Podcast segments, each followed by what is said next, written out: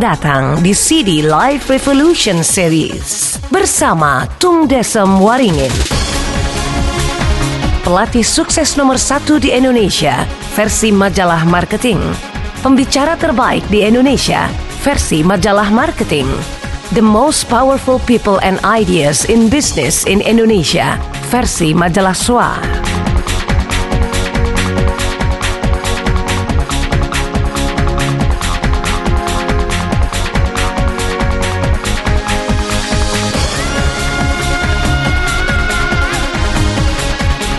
Selamat datang di CD kelima. Saya asumsikan Anda sudah mengerjakan tugas keempat. Atau kalau tidak, Anda tahu apa yang harus dilakukan? Matikan CD ini, kerjakan dulu tugas di CD keempat.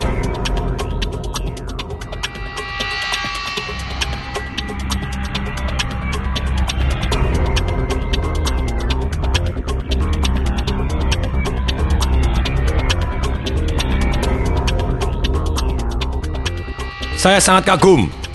Anda sudah sampai di CD kelima. Di mana orang kepingin sekali, banyak sekali orang yang kepingin menjadi sukses, hanya tinggal kepingin. Tapi Anda termasuk orang yang jarang. Anda melakukan satu yang namanya komitmen. Suka duka Anda jalanin. Ini adalah awal dari perjalanan Anda. Tapi selamat, Anda sudah sampai CD kelima. CD kelima, bagaimana mendapatkan apa yang benar-benar kita inginkan. Apa yang benar-benar kita inginkan di dalam hidup ini? Sebetulnya bukan mobil, bukan uang yang banyak, bukan nama yang terkenal, bukan kesehatan, bukan apa pun dalam bentuk yang saya sebutkan tadi. Melainkan adalah satu yang namanya adalah perubahan perasaan.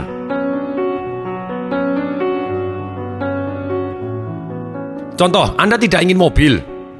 Bukan mobil yang Anda inginkan, tapi perasaan kemudahan. Atau mungkin gengsi yang Anda dapatkan dari mobil. Atau mungkin perasaan nyaman ketika Anda naik mobil itu tersebut. Satu perubahan perasaan yang Anda inginkan, bukan mobilnya. Demikian juga uang, bukan masalah uang yang Anda inginkan. Selembar kertas yang ada gambarnya penuh penyakitan? No, Anda tidak kepingin kertas yang penuh penyakitan tersebut. Sebetulnya bukan itu yang Anda inginkan. Tapi Anda kepingin satu perasaan ketika uang Anda banyak. Mungkin Anda merasa tenang, lebih nyaman. Atau mungkin Anda merasa dengan uang banyak, hidup Anda jadi lebih bervariasi. Anda bisa pergi ke mana yang Anda mau. Atau mungkin ketika uang Anda banyak, Anda merasa bahwa anak-anak Anda bisa sekolah. Nah, kembali lagi, bukan karena uang banyak anak Anda sekolah, tapi ada satu perasaan bahwa Anda merasa aman sehingga anak Anda bisa sekolah. Ini perubahan perasaan lah yang Anda inginkan. Benar-benar perusahaan perasaan lah yang Anda inginkan. Atau mungkin dengan uang yang banyak Anda kepingin amal, No, bukan masalah amalnya yang Anda inginkan, tapi Anda ingin perubahan perasaan bahwa Anda merasa berarti terhadap orang yang banyak atau merasa Anda senang melihat ketika orang lain menjadi lebih baik karena sikap amal Anda. Demikian juga bukan sebetulnya sehat kondisi yang Anda inginkan, tapi satu perasaan bahwa Anda merasa sehat itu yang Anda inginkan. Karena banyak sekali orang yang dalam kondisi sehat pun dia tetap tidak merasa sehat.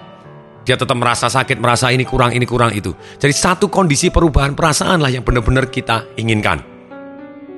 Terus pertanyaannya, bagaimana kita bisa mendapatkan apa yang benar-benar kita inginkan ini tadi? Yaitu perubahan perasaan. Sebelum kita menjawab, bagaimana caranya mendapatkan apa yang benar-benar kita inginkan? Kita harus tahu terlebih dahulu. Ada yang namanya tiga area di dalam hidup ini. Satu adalah area yang di luar kontrol kita. Sekali lagi kontrol pakai R. Kemudian yang kedua adalah area di dalam pengaruh kita. Yang ketiga adalah area di dalam kontrol kita. Kita harus bedakan terlebih dahulu. Silakan dipikirkan, apa kira-kira yang termasuk area di luar kontrol Anda? Saya akan berikan jeda, silakan pikirkan terlebih dahulu, sebutkan 4-5 situasi yang di luar kontrol Anda sama sekali. Silakan, mulai.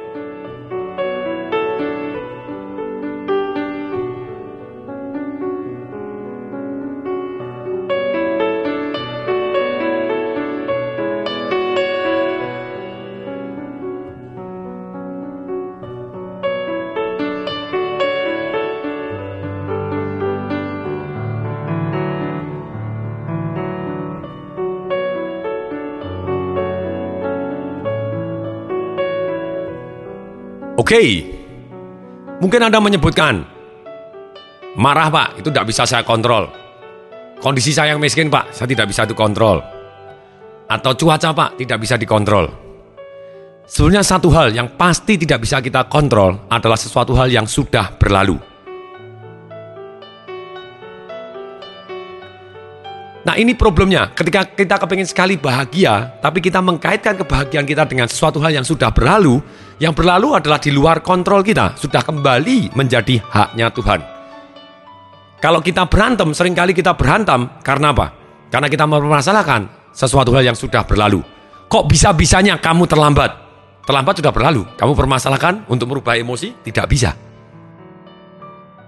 Kok bisa-bisanya kamu dulu begini? Kok bisa-bisanya dulu begitu? Kok bisa-bisanya begini? Ketika sesuatu hal yang sudah berlalu, itu di luar kontrol kita. Kalau kita kepingin merubah perasaan kita terhadap masa lalu, yang sesuatu hal yang di luar kontrol, satu cara yang paling efektif yaitu kita beri arti yang berbeda. Seperti tiga pertanyaan yang di CD keempat. Apa yang saya syukuri dari kejadian ini? Mendadak kita memberikan arti yang berbeda. Apa yang harus saya pelajarin karena atau dari kejadian ini yang sudah berlalu tadi, yang di luar kontrol kita. Mendadak kita belajar sesuatu hal yang membuat kita menjadi lebih baik, lebih kuat karena kejadian tadi. Kemudian yang ketiga, lalu apa yang harus saya lakukan karena kejadian tadi yang akan membuat saya satu merasa lebih baik, kedua menjadi lebih baik, yang ketiga orang banyak jadi lebih baik, yang keempat direstui Tuhan. Nah dengan Anda bertanya demikian, Anda memberi arti yang berbeda terhadap kejadian yang di luar kontrol Anda apa pun yang terjadi. Kemudian yang kedua, apa yang menurut Anda sekiranya adalah area di dalam pengaruh Anda? Silakan sebutkan, saya akan beri jeda, silakan sebutkan tiga atau empat atau bahkan lima kejadian-kejadian yang masih bisa Anda pengaruhin.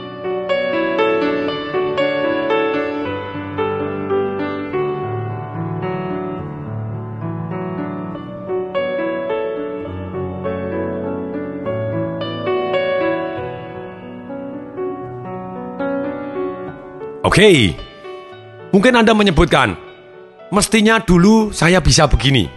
Mestinya dulu nih masih saya bisa berusaha begini. Mestinya dulu begini. Salah. Kalau kita ngomong mestinya dulu, dulu sudah tidak bisa kita pengaruhin. Sekali lagi, masa lalu adalah di luar kontrol kita.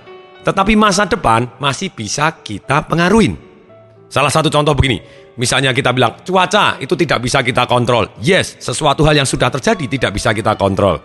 Tapi kemudian di masa depan kalau kita kepingin menjadi ahli cuaca dan kemudian kita misalnya menjadi ilmuwan yang menemukan bagaimana membawa hujan atau menyingkirkan hujan dengan teknologi yang canggih, dengan teknologi apa pun, mungkin masih bisa Anda pengaruhin masalah hujan itu sendiri. Dikatakan oleh guru saya yang namanya Anthony Robin, pelatih sukses nomor satu di dunia, the past doesn't equal the future. Masa lalu Anda tidak sama dengan masa depan Anda. Bukan karena dulu Anda miskin, dulu Anda goblok, terus berarti Anda miskin dan goblok seumur-umur. No. Masa lalu berbeda dengan masa depan. Masa depan masih bisa Anda pengaruhin. Misalnya Anda ngomong, suatu hal yang tidak bisa dipengaruhi Pak, jenis kelamin. Yes, bisa jadi. Kalau sudah terjadi, Anda lahir sebagai laki-laki, Anda laki-laki. Sebagai wanita, Anda wanita. Tapi di masa depan, mungkin masih bisa Anda pengaruhin. Mungkin Anda masih bisa operasi kelamin, tidak saya sarankan begitu ya. Atau mungkin Anda bisa suntik hormon sehingga berubah, itu masih bisa Anda pengaruhin. Masa depan Anda bisa pengaruhin. Tapi sama sekali tidak disarankan. Ini hanya sekedar contoh saja. Tapi kemudian lagi, sekarang kembali, apa area yang masih bisa Anda kontrol di dalam kontrol Anda sepenuhnya? Saya akan kasih jeda lagi. Tolong sebutkan 3, 4, atau 5 situasi-situasi yang masih bisa Anda kontrol atau sesuatu hal yang di dalam kontrol kita. Silakan dimulai.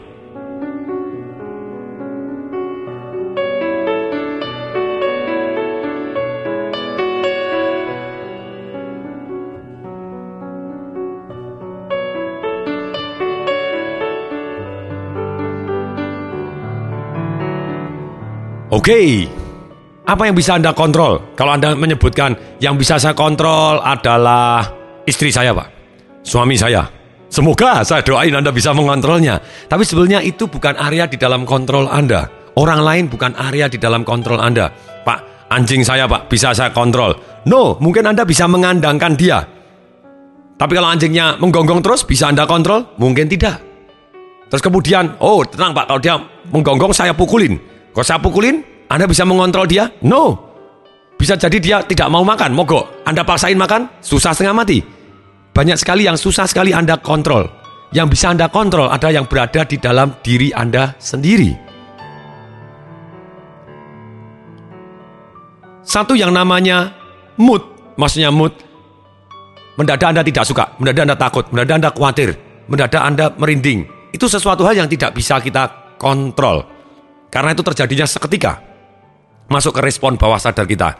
Tetapi yang namanya emosi, itu adalah sesuatu hal yang bisa kita kontrol.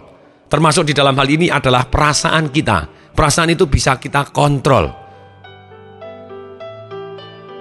Kemudian, apalagi yang bisa kita kontrol dalam kontrol kita? Goal kita sendiri. Terserah kita mau menentukan goal apa.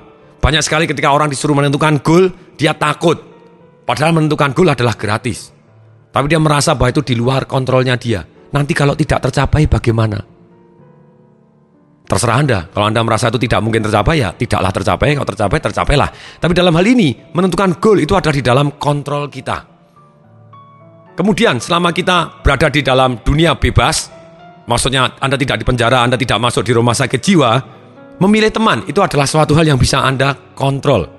Anda tidak bisa mengontrol teman Anda, mungkin Anda bisa mempengaruhi teman Anda, tapi Anda bisa memilih teman Anda. Siapa yang Anda pilih? Demikian juga kata-kata. Kata-kata juga bisa Anda pilih. Pilihan kata-kata ada di dalam kontrol Anda. Guru Guru siapa? Anda belajar dari siapa? Itu juga area yang di dalam kontrol Anda. Anda bisa mengontrol pilihan saya belajar apa, belajar apa, belajar apa, belajar apa di dalam hidup ini. Demikian juga kebiasaan kita. Kita bisa mengontrol kebiasaan kita, bisa merubah. Itu di dalam kekuasaan kita. Misalnya, Anda punya kebiasaan marah-marah, kebiasaan makan banyak, kebiasaan ngerokok, kebiasaan minum alkohol, kebiasaan depresi pun situasi perasaan Anda yang itu bisa jadi merupakan pola ternyata bisa kita kontrol atau kita bukan hanya kita pengaruhi aja, kita rubah di dalam kekuasaan kita. Termasuk kebiasaan kita berkeluh, mengeluh kesah, komplain, memandang buruk kepada banyak hal. Nah, kebiasaan-kebiasaan seperti ini ternyata bisa kita rubah seketika. Sekali lagi, perubahan datangnya adalah seketika. Sekali lagi, perubahan datangnya apa? Seketika. Seperti sekejap kita bisa berubah. Kalau kita tahu caranya. Banyak orang ngomong, Pak, tidak Pak, perubahan perasaan atau perubahan kebiasaan itu makan waktu 21 hari. Hei, hei, hei, hei, hei. Datanya dari mana? 21 hari. No, Anda akan merubah perasaan Anda dengan sangat-sangat cepat. Misalnya kebiasaan Anda, kalau Anda bermain api, senang sekali bermain api, suatu hari Anda kena api, nyos, Anda kepanasan, dan kepanasan, nyos, Anda kapok dan tidak mau bermain api lagi, Haha, perubahan datangnya seketika. Sekali lagi, perubahan datangnya apa? Seketika. Ikutin saya. Dengan Anda ngomong, Anda ulangi, semakin lama bisa menjadi masuk ke dalam keyakinan kita, sehingga kita bisa merubah apa yang kita inginkan dengan sangat cepat. Sekali lagi, perubahan perasaan Anda bisa datang dengan seketika. Perubahan perasaan kita bisa datang dengan seketika. Dahsyat sekali. Inilah yang kita harus miliki. Keyakinan yang benar bahwa kita bisa merubah bahkan dengan seketika.